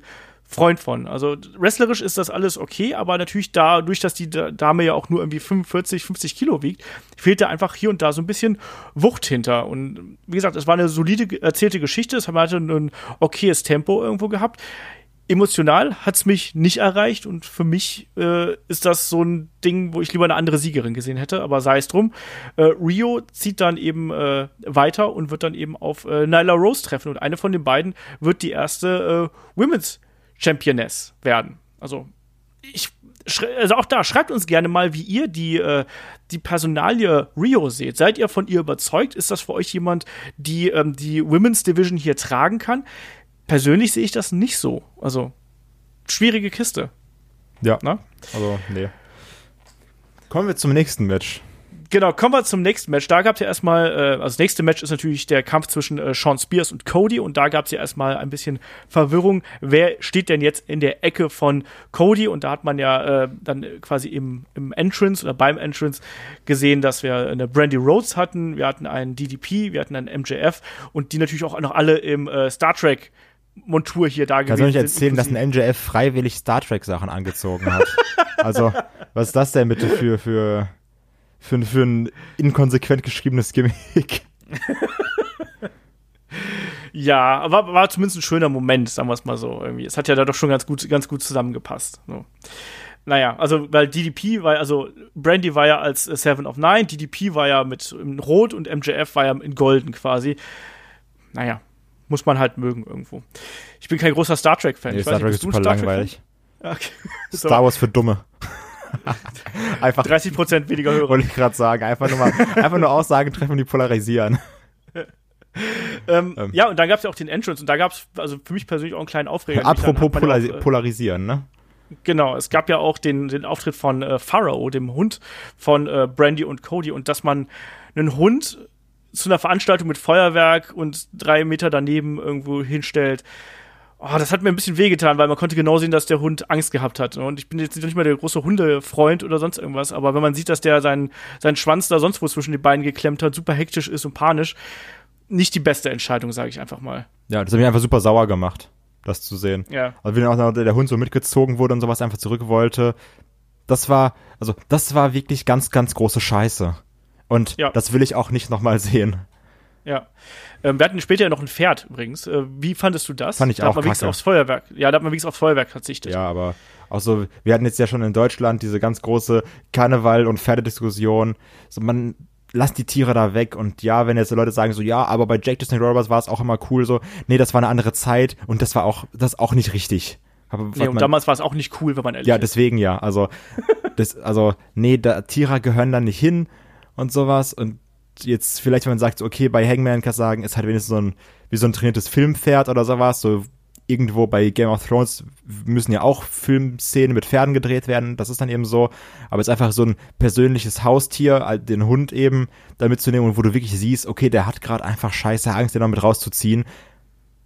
Das war echt ein schwacher Move. Ja, und da muss man auch als, also ich habe ja auch ein Haustier und so, da muss man halt eben auch darauf achten, dass man da äh, als Tierbesitzer auch ein bisschen verantwortungsvoll damit umgeht. Aber naja. Äh, sei es drum, wir haben auf jeden Fall natürlich jetzt hier das Match zwischen äh, Sean Spears und Cody Rhodes. Äh, am Ende war es dann MJF, der einen äh, Cody zum Ring begleitet hat. Auf der Seite von Sean Spears war es natürlich Tully Blanchard. Und äh, die Vorgeschichte war natürlich hier die Sache mit dem Stuhlschlag. Es gab diverse Promos und so, die beiden einzigen Freunde, die jetzt äh, verfeindet sind. Und das war so ein bisschen eigentlich so das, das größte Story-Match äh, für mich persönlich, wie es ganz oft die, äh, die Cody Rhodes-Matches äh, sind. Das hat mir gut gefallen, hatte aber natürlich ein ganz anderes Tempo als viele Matches davor. Wie hat das für dich in die Card reingepasst? Ähm, ich mochte das hier sehr gerne, weil du gemerkt hast, das ist eben jetzt nicht nur ein Wrestling-Match, sondern hier haben wir mal was, da ist dann auch nochmal eine ganz andere Art von Story hinter. So wie du es eben gesagt hast, das ist, die größte Story, die man auf der Card hatte. Ähm, und das hast du auch hier gemerkt, so gerade dieses, es ging halt direkt los, dieser Suicide Dive von Cody nach draußen, noch bevor die Glocke geleuchtet hat, dann einmal durch die Arena gebrawlt. Also ich, ähm, ich fand das ganz cool, auch so ein MJF, der dann noch auf der Seite war von einem äh, Cody Rhodes, Tyler Blanchard auf der Seite von Sean Spears. Ähm, ich fand's cool, dass wir mal dann so ein wirkliches Story-Match gesehen haben. Weil es dann doch noch was anderes war. Entschuldige, ich fand es auch wrestlerisch äh, echt ordentlich und ich fand auch, dass ein Sean Spears hier aus seiner Perfect Ten Rolle hervorragend rausgekommen ist. Also Ja. sowohl beim Entrance, ähm, wo man, wo er dann ja erstmal wirklich sehr, sehr, sehr, sehr langsam zum Ring gekommen ist, ehe dann ein Tully Blanchard ihm hinten die Kapuze quasi weggenommen hat und man dann seine eiskalten Augen sehen konnte, und mit Kontaktlinsen natürlich, aber trotzdem, das war, finde ich, ein cooler Moment. Ich finde, er hätte dieses Tote noch ein bisschen stärker durchziehen können im, im Match selber. Aber man hat schon gesehen, dass, dass er und Tully Blanchard hier wirklich auch bereit sind, die Regeln mehr als nur zu dehnen, um irgendwie hier zum, zum Sieg zu kommen. Deswegen, ich, für mich hat das äh, in, der, in der Konstellation gepasst. Ich fand, das war eine, eine gute Art und Weise, einen neuen, neuen Charakter hier zu präsentieren. Also einen neuen Charakter mit Sean Spears. Ich hätte mir aber tatsächlich fast eher einen Sieg für ihn gewünscht, weil er den, glaube ich, notwendiger gebraucht hätte als ein Cody Rhodes. Ja. Ähm, interessante Personalie ist ja hier vielleicht noch die Geschichte mit dem, mit dem Ringrichter, weil da gab es ja dann auch ein paar Auseinandersetzungen, wo sich dann auch Sean Spears mit Earl Hebner ja angelegt hat und Earl Hebner ja am Anfang auch da ja äh, sehr, sehr rigoros eingegriffen hat. Und dann gab es die Geschichte mit dem Gürtel. Wie hat dir das gefallen? Ähm, unabhängig jetzt von Respekt und hier und da und Legende, ich brauche nicht mehr einen Earl Hebner als aktiven Referee im Ring. Also auch irgendwie so, auch diese Ref-Rolle, mir hat das nicht so toll gefallen. Also, das ist auch eine Sache, ich glaube, glaub, die haben auch wir beide immer angesprochen, so nach dem Motto, okay, warum sind jetzt Gürtelschläge dann keine DQs? Weil es ist genauso eine Ja. Waffe wie ein Stuhl, verstehe ich nicht. Ähm, fand's aber trotzdem, also weil es zu diesem einen ganz kranken Moment geführt hat, wo dann eben Cody Rhodes diesen Gürtel ins Gesicht bekommt und das einfach no-sellt und dann Big Boot gegen äh, Sean Spears zeigt. Ähm, da bin ich auch schon einmal kurz ausgerastet, weil ich auch so, ja, das war jetzt halt schon verdammt geil. also das mochte ich dann, aber es hat dann auch irgendwie da keinen Sinn gemacht. Also genauso wie ein Tully Blanchard greift die ganze Zeit ein, aber ein MJF steht irgendwie dann immer nur daneben und ähm, also da, da waren so ein paar Sachen, die haben dann von, von der ähm, Genialität dieses Matches durch keine Ahnung, un unschlüssiges Verhalten der Charaktere so ein bisschen abgelenkt. Ja, bin ich komplett bei dir. Auch diese Konfrontation, die wir da zum Ende gehabt haben, wo Tyler Blanchard und MJF sich erstmal so diesen Stand-off geliefert haben, ne? Und Tyler Blanchard ja auch noch so die, die Faust hier äh, eingewickelt hat und MJF sich bereit macht und, äh, ne, und so. Und dann kommt so ein bisschen zum, zum Getöse und plötzlich kommt dann ja auch irgendwann Arn Anderson heraus, verpasst dann ja einem Sean Spears, also ein, ein merklich runderer Arn Anderson, als wir ihn zuletzt gesehen haben, verpasst auf jeden Fall Sean Spears einen weiterhin sehr schönen Spinebuster. Und ich habe nicht verstanden, warum Tyler Blanchard danach die Halle verlassen hat. Ja, war auch so. Das, also schon auch so dieses, ja, ich gehe jetzt hoch und ja, weil hier jetzt einfach verwirrt, dass Arn Anderson da ist. Und ich glaube, ich gehe jetzt. das das, das habe ich überhaupt nicht geschnallt in dem Augenblick. Also klar, wir kennen die Verbindung Tyler Blanchard und Arn Anderson, der Four Horsemen und so weiter und so fort. Wissen wir, ich finde das auch total cool, dass man das hier irgendwie so aufgegriffen hat, weil mhm. AEW hat ja auch immer sich auf die Fahne geschrieben, man will ja nicht die alten Werte und die, die Geschichten, die Traditionen irgendwie zerstören, sondern man will die halt eben ehren. Deswegen finde ich, hat das hier einen schönen Touch der ganzen Geschichte gegeben. Aber dass dann Tali Blanchard auch einfach verschwindet, das, das hat für mich keinerlei Sinn innerhalb der Geschichte äh, ergeben. Genauso auch, dass dann am Ende äh, quasi dieser Stuhl, der dann, der dann in den Ring gekommen ist, dass der auch zum Einsatz gekommen ja, ist. Also auch so dieses, so, hä? Also, ja. das hat irgendwie keinen Sinn gemacht. Ja, eben, ne? Und äh, das, das ist echt ein bisschen problematisch äh, gewesen, dass das alles so ein bisschen inkonsequent äh, erzählt worden ist. Am Ende gewinnt dann für mich einen Cody Rhodes sehr, sehr klar, natürlich dann auch mit den Crossroads. Ähm, nach knapp 20 Minuten. Ich fand das Match gut und unterhaltsam, aber die Geschichte, die hier erzählt werden, worden ist, äh, dann eben auch durch die kleineren Logiklücken, nenne ich es einfach mal, fand ich eben ein bisschen schwierig so nachzuvollziehen, um es mal so auszudrücken. Ähm, ich habe übrigens damit gerechnet, dass MJF Cody Rhodes betrügt. Das haben doch, glaube ich, alle, oder? Und wir alle wissen auch, dass es irgendwann passieren wird. Und Natürlich. wir alle wollen, dass es irgendwann passiert, weil wir alle mehr MJF wollen. Ja, bei dem auch die Zukunft natürlich gehört. Ähm, wie hat dir hier einen Cody als, als Babyface gefallen? Ähm, also gerade auch so durch diesen Sieg hier. Cody ist für mich aber auch schon so der Triple H von AEW, ne? So dieses so, ich bin hier der mit dem geilen Entrance und ich bin dann auch hier der mit 20-Minuten-Matches. Und das bleibt auch so, Freunde. Und wenn ich will, gewinne ich das hier auch, weil ich muss trotzdem sagen, ähm, also klar, Babyface war ganz geil und hier dieser Bionic Elbow, das war auch schön. Das war auch natürlich ein toller Pop und dann wurde noch die, äh, wie heißt der nochmal, äh, Power Slam? Nee, super. Dieses Ding Was von denn? Goldust. Dieser. Äh, der Power Slam. Ist es Power Slam? Genau, dieser Running Power Slam? Nee. Ach, okay, du weißt auf jeden Fall, was ich meine. Dieses Ding da gezeigt hat, wenn er den so packt und dann seitlich rumwirft, ähm, mit, mit diesem Bezug zur eigenen Familie. Ja. Ich, Meinst du Shattered Dreams? Nee, dieses. Man, den, den macht auch Randy Orton. Wie heißt der Move denn? Ähm. Doch, der Power Slam.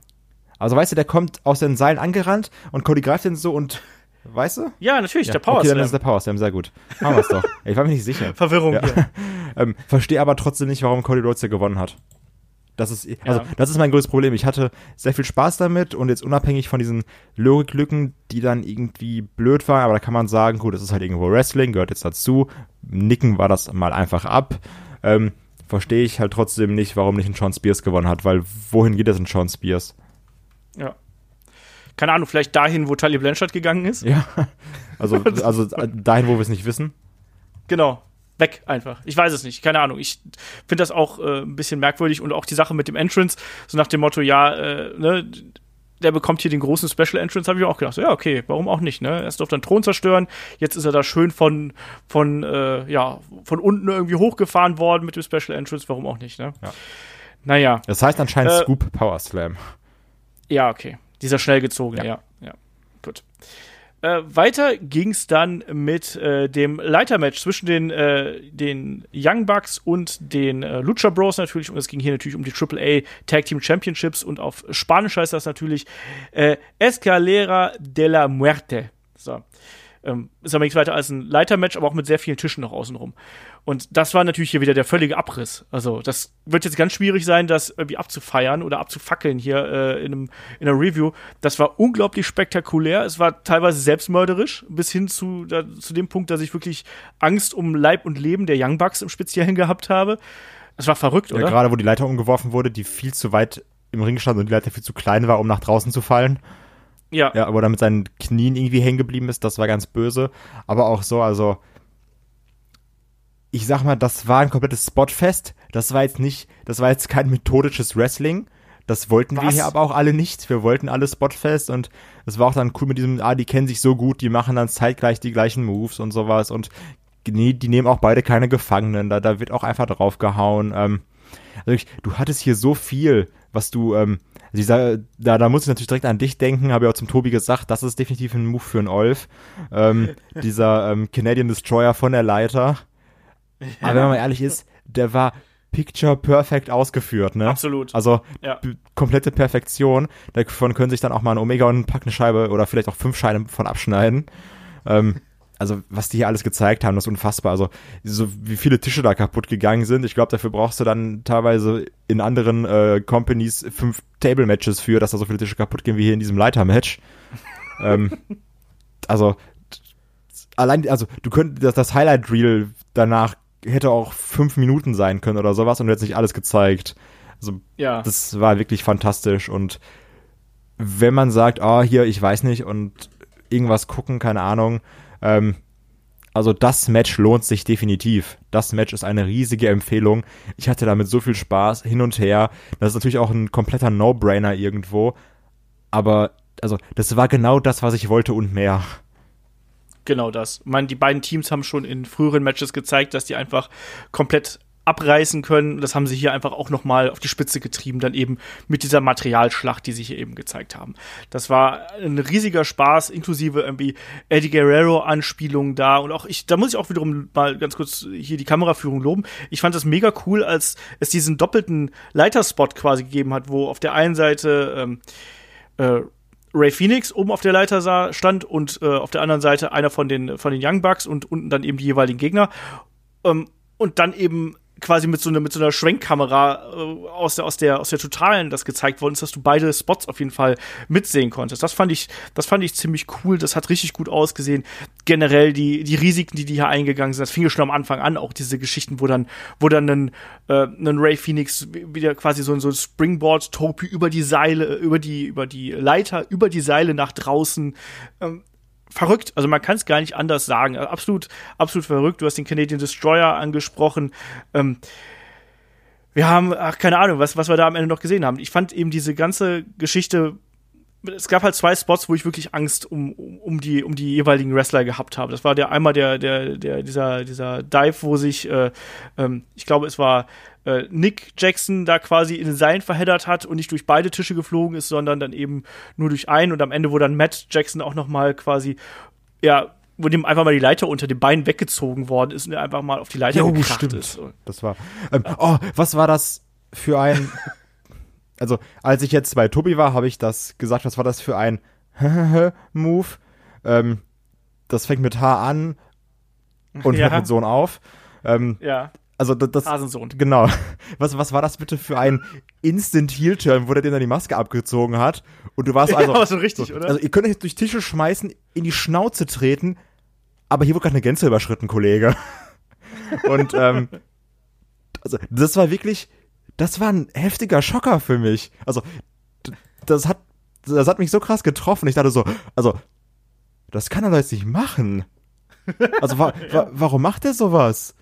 Also ich war richtig ich habe in geschockt. dem Match-Kontext auch gar nicht, ich habe in dem Match-Kontext auch nicht so recht verstanden, weil wie gesagt, die beiden haben ja, oder die beiden Teams haben ja quasi ihre Aktionen immer wieder gespiegelt in irgendeiner Art und Weise, ne, dass die sich so ähnlich sind, dass sie sich so gut kennen und wie du richtig gesagt hast, auch, dass sie keine Gefangenen nehmen. Ich glaube, das war jetzt quasi noch mal ein Zeichen, dass das so der ja, die absolute Notwaffe quasi, wenn es überhaupt nicht mehr geht, dann müssen wir eben auf diese hinterhältigen Mittel zurückgreifen, um das Match hier zu gewinnen. Und die Young Bucks äh, waren nun mal nicht immer die oder sind nicht immer die netten Jungs. Entsprechend, ja, aber die, die, das Publikum hat ja auch entsprechend reagiert. Das hat mich gewundert, dass das Publikum dann sofort auch gegen die Young Bucks geturnt ist und die auch wirklich äh, sehr, sehr laut ja, ausgerufen und womit? Mit Recht. mit Recht. ja. Aber auch am Ende natürlich dieser ähm, äh, Double Stump äh, Package Piledriver dann auf die Leiter draußen und solche Sachen. Also krasses, Ja, haben sie dann aber auch verdient Ding. irgendwo, ganz ehrlich. Also. Und da muss man auch nochmal den Kameramann kritisieren, vielleicht auch feuern einfach, würde ich sagen, dass er da nochmal auf den Pentagon draufhält, der dann da ohne Maske ist, ne? Das stimmt. Das finde ich einfach äh, verantwortungslos. Da, Das, das haben ja auch die, die, die Zuschauer, äh, die, die Zuschauer, die Kommentatoren ja auch ganz, ganz äh, laut gebrüllt, dann mehr oder weniger, ne? ja, also, da muss man auch mal den Mann da erstmal sich sammeln lassen kurz. Also wirklich. Für die finde ich nie in Ordnung. Respektlos. Ja. Äh, egal wie, die äh, Lucha Bros haben hier den, den Titel verteidigt. Ähm, und man wird jetzt mal sehen, wohin der, der Weg der, der Lucha Bros führen wird. Äh, es heißt, dass, dass quasi AAA erstmal jetzt mit dem Titel wieder eigene Sachen machen möchte, weil natürlich bei ähm, AEW jetzt demnächst der eigene Titel im Vordergrund steht, sprich da kollidieren sozusagen die Interessen so ein bisschen. Ich hoffe auf jeden Fall, dass wir uns Lucha Bros hier äh, langfristig erhalten bleiben und dass die noch ein bisschen äh, bei AEW bleiben, weil die sind auch echt immer ein Garant für richtig geile Matches. Ja, und dann am Ende, wie ich fand, ein bisschen zu früh tauchten dann plötzlich äh, ja zwei maskierte äh, Männer auf und haben dann hier eingegriffen. Ich hätte gedacht, dass man den Lucha Bros noch ein bisschen länger diesen Moment gönnt, weil die äh, Angreifer sind ja quasi sofort nach Ende des Matches irgendwie aufgetaucht. Wie hat dir das gefallen? Ähm, ich fand das cool. Also, ich habe jetzt gar nicht das irgendwie wahrgenommen, dass das, ob das zu schnell oder zu langsam oder keine Ahnung was war. Ähm, weil ich habe gesehen, da kommt so mit der Maske rein und ich war ganz halt so, okay, bitte lass es jetzt LAX sein. Und dann haben sie ihren Finisher gezeigt, es war LAX und ich war glücklich. Ja, also dann haben sie auch noch mal ihre äh, diese Kombination aus aus Powerbomb und äh, Blockbuster gezeigt und ab da hat man dann spätestens gewusst, okay, das sind die beiden. Mega cooles Tag Team, super gute Typen. Ich find's toll, dass die jetzt bei äh, AEW gelandet sind. Ich hätte die natürlich auch ganz gern bei NXT gesehen, aber ich glaube, hier in der Konstellation mit den Teams, die bereits vorhanden sind, ähm, ist das für den Moment erstmal eine ganz gute Lösung. Also egal wie. Und den Auftritt, wie gesagt, ich hätte mir gewünscht, dass man, LA, äh, dass man den Lucha Bros hier noch ein bisschen länger den, den Augenblick schenkt. Hat man nicht gemacht. Ähm, LAX haben beide Teams attackiert, was ich auch interessant fand. Also man hat ja hier nicht irgendwie gezeigt, dass sie die einen oder anderen hier präferieren, sondern ganz klar beide Teams attackiert. Ob sie jetzt Heel oder Face sind, ist, glaube ich, eh bei AEW relativ schwammig und relativ egal, sondern ich glaube, die wollen einfach nur Erfolg haben. Hat für mich auch gepasst. Und LAX sind eine absolute Bereicherung natürlich fürs Roster und ein weiterer großer Name. Jo, äh, und damit wird es Zeit für den Main Event. Main Event war natürlich das Match um die AEW World Heavyweight Championship zwischen Chris Jericho und Hangman Page. Hangman Page, wir haben schon erzählt, kam hier mit einem Pferd rein, wenn auch nur relativ kurz, einmal durchs Publikum. Und da hat man auch gesehen, da waren ja vorne und hinten waren da ja Sicherheitskräfte mit dabei. Ähm, ja, ähm, man muss dazu sagen, es war natürlich schon äh, ein sehr langer Abend bis hierhin und auch der Kampf war mit fast einer halben Stunde, also über 26 Minuten, äh, recht lang und die Meinungen gehen auseinander. Ich glaube, du bist sehr kritisch, was diesen Kampf angeht, oder? Yes, also vielleicht liegt es auch daran an dieser, weil, also in der Gefühlslage, in der man dann geguckt hat, ob man dann jetzt darauf Lust hat, sich darauf einlässt. Aber leck mich an den Socken, fand ich das langweilig. also, ich habe wirklich gesehen, ähm, wir haben es dann geguckt und haben gesehen, okay, jetzt ist noch eine Stunde und das Match geht jetzt so langsam los. Bitte, bitte, lass es nicht so ein 50 Minuten oder 40 Minuten Klopper sein. Ähm, es waren dann irgendwie nur 26 Minuten, aber Mann, die haben sich angefühlt wie 50.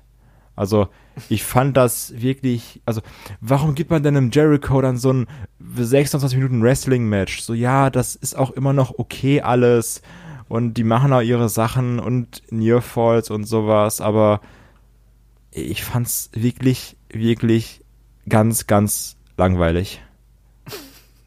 Ich fand's nicht ganz so schlimm, ähm, aber ich kann es vollkommen nachvollziehen, äh, dass man das hier nicht so 100% gemocht hat, weil das natürlich auch jetzt ein sehr krasser Kontrast zu sehr vielen der anderen Matches gewesen ist. Es war deutlich langsamer, ähm, und wir hatten mehrere Probleme. Ähm, nicht nur die Geschwindigkeit des Matches, sondern natürlich auch einen Hangman Page, der als Babyface hier nicht 100% ich wollte gerade sagen, Problem 1, also, Hangman Page. Ja, der, der ist einfach nicht over. Ich habe auch keinerlei emotionale Verbindung zu ihm. Und es tut mir leid, also ein Cowboy-Gimmick im Jahr 2019, wenn jemand dann mit, mit Weste fährt und äh, Cowboy-Chaps reinkommt. Ne? Nee, das ist einfach nur das Coolste an Hangman Page. Das, das ist das ja, einzig Coole an Hangman Page und dass sein Finisher Dead Eye heißt. Den Rest kannst du in eine Tonne mag, werfen. Ich, ich, mag auch seine, seine äh, ähm, wie, wie heißt seine Lariat nochmal? Die, die Buckshot, Buck, Buckshot Close Line, so genau. ja. Ja. Und auch, ähm, ja. muss ich nochmal, ich glaube, Shaggy hat es gesagt in der Review und meinte, ähm, jetzt bei allem Seth Rollins in Hate oder ha, ha, in der Vorschau, leck mich doch, ähm, hat es in der Vorschau gesagt, ähm, Hangman Page ist der coolere Seth Rollins, Nee, ist er auch einfach nicht. Also jetzt bei einem Rollins Hate Nee. oder sowas. Hangman Page ist wirklich langweilig wie Rasenmähen. Aber wir wissen, Shaggy mag auch Bobby Lashley. Ja, also ich glaube, das Problem ist auch einfach Shaggy. Ja, wahrscheinlich. Ähm, Deswegen ist er heute nicht dabei. da- nee, äh, genau, Shaggy lässt sich an der Stelle übrigens entschuldigen, natürlich jetzt viel zu spät, aber der ist auf einer Hochzeit gestern gewesen, hat da gearbeitet, also ne, DJ, und äh, der hat es einfach nicht geschafft, sich diesen 5-Stunden-Klopper rechtzeitig anzuschauen. So ist es nun mal. Und ansonsten wäre der, äh, der Podcast hier erst morgen erschienen und das wäre auch blöd gewesen für uns alle. So. Ähm, ja, also die, die, die fehlende Overness eines Hangman Page ist das eine Problem. Eine Chris Jericho und äh, sein Alter das andere. Ich finde, man hat trotzdem hier noch viel draus Ja, gemacht. natürlich. Und ähm, dann waren da ja auch diese Story-Elemente äh, mit drin, halt zum Beispiel, wo dann sich dann Jericho auch cuttet, was man auch auf 100 Meter Entfernung gesehen hat, wie der da das Ding bekommen hat und dann nach draußen gerollt ist und so, ja, okay, mach dein Ding. Ähm, aber das, also das, das Problem ist wirklich, du hast davor dieses Leiter-Match und dann guckst du das Match hier und es kommt dir vor, als wäre es in halber Geschwindigkeit abgespielt. Ja. Und ähm, ja, also ja, Jericho ist halt auch ganz cool und sowas und auch ähm, jetzt, um kurz vorzugreifen, nach dem Match, wo er dann da mit dem Mikrofon äh, Backstage rumgelaufen ist, ich weiß nicht, ob du es gesehen hast.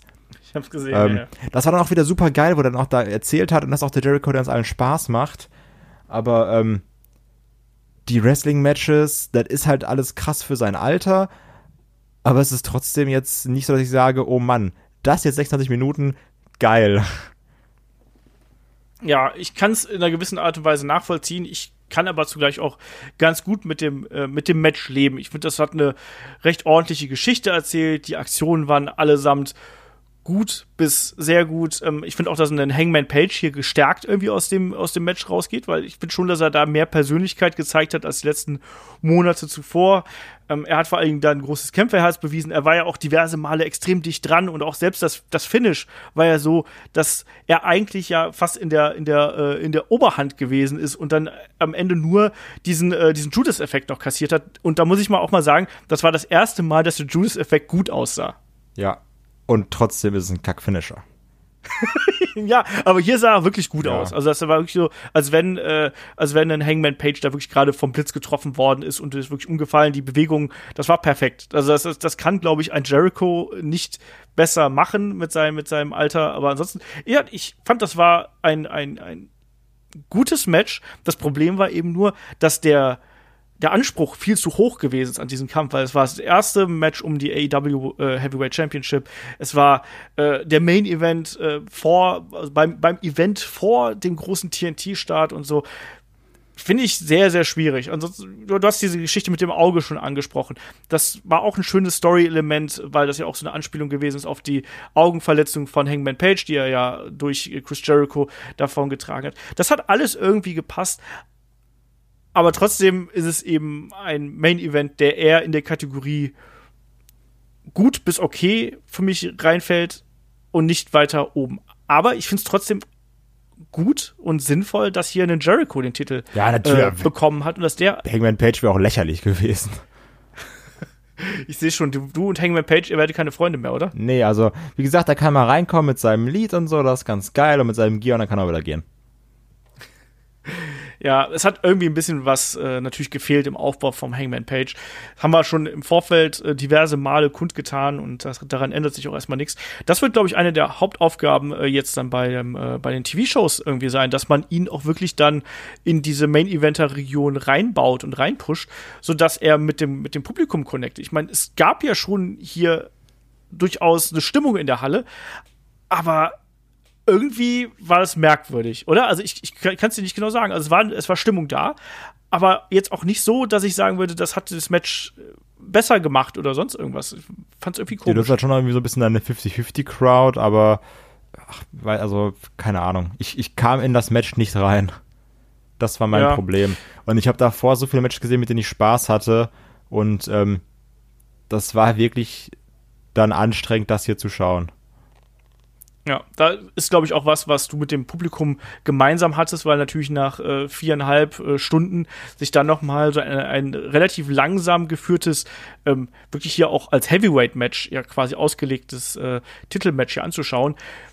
ist vielleicht dann auch nicht so die allerbeste Wahl. Vielleicht hätte man das hier wirklich dann äh, als kom komplettes No-DQ-Ding wieder machen sollen, wo dann auch ein Jericho hier komplett Roughshot gehen kann und äh, wo alles eingesetzt werden kann. Wäre vielleicht noch die andere Möglichkeit gewesen, aber vor allem 26 Minuten ist auch einfach ein bisschen viel. Hier hätten es auch 20 getan, sage ich mal. Ja. Aber es, es ist, wie es ist. Wir haben einen ersten AEW äh, Champion mit einem äh, Chris Jericho und ich finde, das ist auch eine schöne Art und Weise, sowohl einen Chris Jericho zu würdigen, als auch die Promotion hier äh, darzustellen. Plus, es ist immer gut, wenn man als ersten Champion einen Heal hat, weil ne, es ist immer aufregender, wenn der Heal-Champion ist, als wenn die Babyfaces Champion sind. Die sind nämlich meistens relativ langweilig. Und äh, jetzt, willst du noch was sagen? Fällt mir gerade so ein? Nee. Zu dem Match? Nee, nee. Alles gesagt.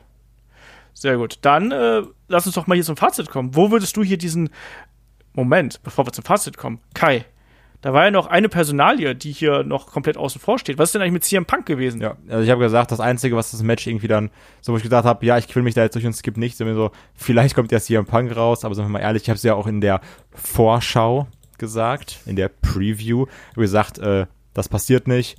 Und also dieses, ich glaube auch, wenn man jetzt nicht komplett den Kopf in den Wolken, Wolken stecken hat, ähm, war uns allen klar, ja gut, ein CM Punk kommt hier auch nicht. Und ähm, also das war auch nicht so dieses, ah, vielleicht und hier oder da, sondern so, nee, so wir, also wir sagen alle, ja, wäre geil, aber wir sind uns alle auch sicher, das passiert nicht. Ja. Und wenn er, ich habe jetzt auch nicht wirklich damit wenn du ehrlich bist, also warum, also welchen Mehrwert hätte das jetzt gehabt? Also wenn du jetzt überlegst, okay, die nächsten Shows sind alle ausverkauft, das Event war ausverkauft, ähm, sollen sie jetzt noch Sitze ranschrauben oder sowas, wenn dann CM Punk kommt? Keine Ahnung. Also du, du hast jetzt, du hast jetzt auch schon den bestmöglichen Start und die bestmögliche Ausgangssituation für deine nächsten vier, fünf, sechs Shows. Also, ähm, warum? Ja. Passt schon, sage ich einfach mal. Also ich hätte ihn jetzt auch hier nicht gebraucht. Ich hätte äh, so ein bisschen natürlich wie du schon gesagt hast, man, man, man, man hofft ja dann doch irgendwie noch mal auf so eine große Überraschung am Ende, aber das wäre auch wiederum sehr blöd gewesen, weil das natürlich auch so ein bisschen das Spotlight von dem Champion dann irgendwie weggenommen hätte. Und dann hat, haben wir wieder zwei alte WWE-Stars irgendwie gegeneinander, die, die war auch schon vor, wann haben Jericho und Punk gefehlt? Vor fünf Jahren oder so? Sechs Jahren? Sieben Jahren? Ich weiß es nicht mehr. oder sowas? 2012? Ja, sogar schon vor acht, ja, irgendwie so, das ist vor acht Jahren von mir aus, ich weiß es nicht mehr ganz genau. Ähm, aber das muss man dann irgendwie auch nicht mehr haben. Insofern ist schon okay. Wir haben jetzt einen Jericho als, als Heel-Champion, der uns erzählen wird, dass er ja der Grund ist, weshalb AEW überhaupt irgendwie bekannt geworden ist. Und das wird, glaube ich, ganz gut werden. Auch jetzt in den kommenden Wochen über Social Media. Da werden sie was machen und dann eben auch bei TNT. Ja, Kai, wo sortierst du diesen äh, Pay-Per-View für dich ein? Ja, ich schon, ist schwierig, weil ich habe gerade auch überlegt, natürlich, ähm, mit in der legendären Bananenwertung. Und ich würde sagen, ähm, dadurch, dass ich halt schon mit sehr vielen Matches auch Spaß hatte und dann eher so die Sachen, die mir egal sind, also dieses Dark Order Match hat mich nie abgeholt, Rio gegen äh, Hikaru Shida hat mich abgeholt, gerade das Main Event fand ich äh, ganz, ganz langweilig. So eine 5, 6 Bananen, würde ich jetzt sagen.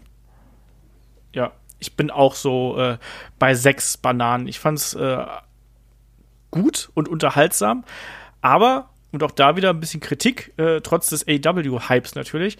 Ähm, ich sehe noch nicht, wo die Revolution ist. So, ich se sehe es gerade nicht, weil das war für mich einfach in Anführungsstrichen nur eine äh, gute bis teilweise sehr gute Wrestling-Show. Aber ich habe noch nicht erkannt, was AEW jetzt äh, wirklich so revolutionär macht. Klar, man hat hier, man hat hier tolle Talente, aber das haben das haben wir anderswo auch gesehen. Und wenn wir jetzt da den Vergleich ziehen wollen zu NXT oder gar zu NXT UK, finde ich das äh, schwierig. Ich sehe noch nicht die Revolution, ich sehe noch nicht ganz, äh, wo das Ding jetzt, äh, also wo AEW jetzt wirklich ähm, mir hier was anderes präsentieren möchte, außer dass es eben neuen Talenten eben eine Chance gibt. Das ist das, was ich, was ich gut finde und das ist auch das, weshalb äh, AEW mir Spaß macht. Plus eben, dass ich hoffe, dass man hier auch diese Geschichten weiter erzählen wird. Also gerade auch sowas wie ein, ein äh, Sean Spears gegen Cody zeigt, dass da durchaus ja, Fingerspitzengefühl vorhanden ist. Auch sowas wie ein äh, John Moxley gegen Kenny Omega hat, hätte mir sehr, sehr viel Spaß gemacht, war auch das Match, auf das ich mich am meisten gefreut habe, was ja dann leider nicht stattgefunden hat. Aber was eben zeigt, ähm, dass da auch durchaus, was so die Story-Einspieler äh, und, und der, der Aufbau der Geschichten äh, angeht, was, was wirklich zeigt, dass hier vielleicht auch anders gearbeitet wird. Und ähm, das äh, ja, das, das hat mir Spaß gemacht. Übrigens, äh, es gab auch noch ein, ein Videopackage, bevor ich das hier komplett vergesse. In der, in der, äh, in der Buy, in der gab es noch ein, ähm, ein Videopackage zu äh, Wardlow, ne, Street Fighter äh, unterwegs und so, wo er, wie er mehrere Leute zusammen gewamst hat. Das hat mich schon fast ein bisschen an Lucha Underground vom äh, Filmstil erinnert auch da finde ich interessant und ich hoffe, dass man diesen Weg weitergehen wird. Einfach diese Einspieler ein bisschen cineastischer hält, ein bisschen düsterer, nicht so kindlich, wie das äh, zum Beispiel bei WWE oft gemacht wird. Ändert sich ja auch inzwischen, aber dass man da so ein bisschen andere Winkel, andere Effekte und solche Sachen benutzt. Das ist so meine Hoffnung, was das Storytelling angeht. Trotzdem bin ich hier bei nur sechs Bananen, weil das für mich einfach nur ein guter bis sehr guter, also Wrestling-Event gewesen ist. Mehr nicht. So. Ganz genau. Klingt das zu negativ? Nee, also ich glaube realistisch. Also es, es, es wird sicherlich Leute sagen, oh Mann, ihr seid aber so negativ und ihr habt doch dem WWE-Event vor 14 Monaten mal sechs Bananen gegeben und der war doch viel schlechter als das hier.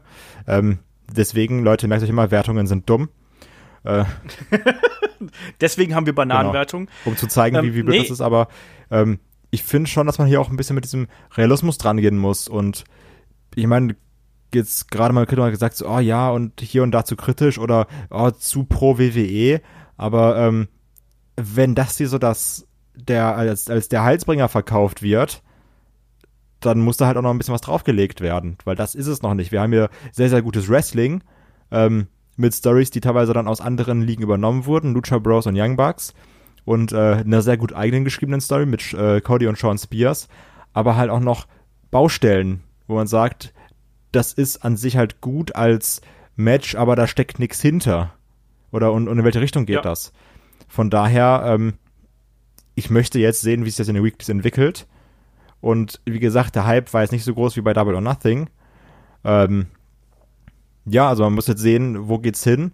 Und eine Sache, apropos kritisch, können wir bitte jetzt einfach JR abschaffen oder müssen wir da jetzt noch gucken, wie häufig der einfach sagt, ganz ehrlich, Namen, da ist mir auch egal, die lerne ich jetzt auch einfach mal nicht. Hab Besseres zu tun. also auch gerade irgendwie, ich glaube, es war auch bei diesem Rio-Match oder sowas, und dann sagt er, oh, hier ja, die Young Lady oder Opponent, auch einfach auch eine gute Beschreibung. Also dieses, äh, ja. Ich glaube, also er hat es auch einfach aufgegeben, zu versuchen, die Namen zu lernen.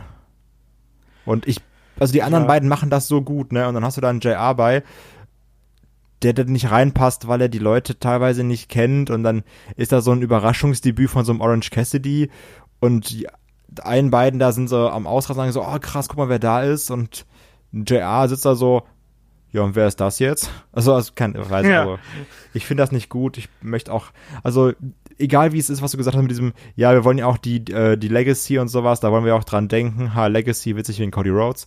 Ähm, aber so, du musst auch mal sagen, so dann Earl Hepner brauchen wir dann auch nicht, JR brauchen wir nicht, so dann lieber auch sagen, wir verzichten hier auf diesen Retro-Faktor und dann machen wir es aber dafür irgendwie besser.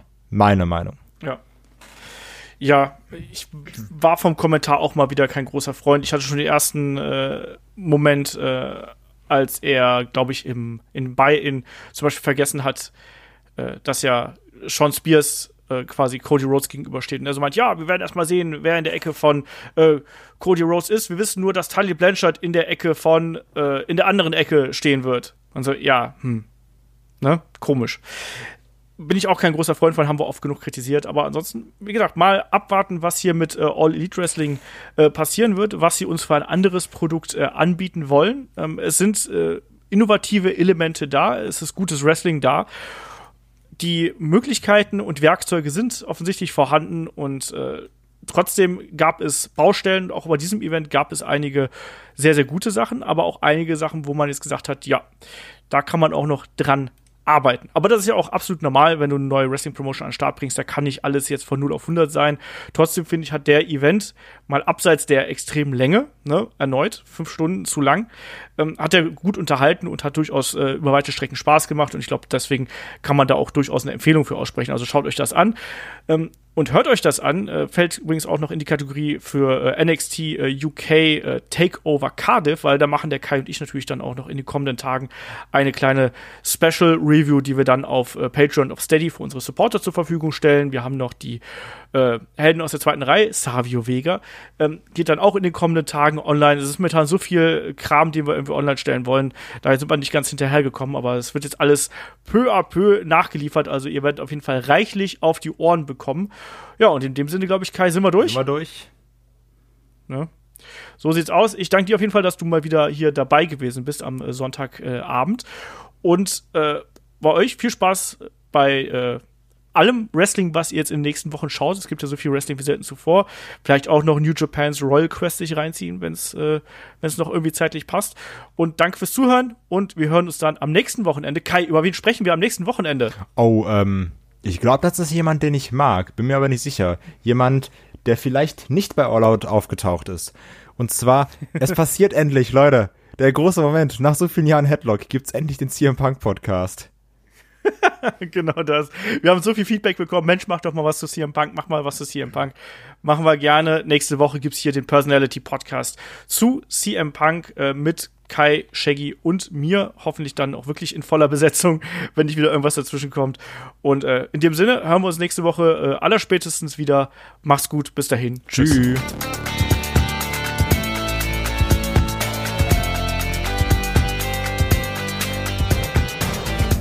Headlock, der Pro Wrestling Podcast.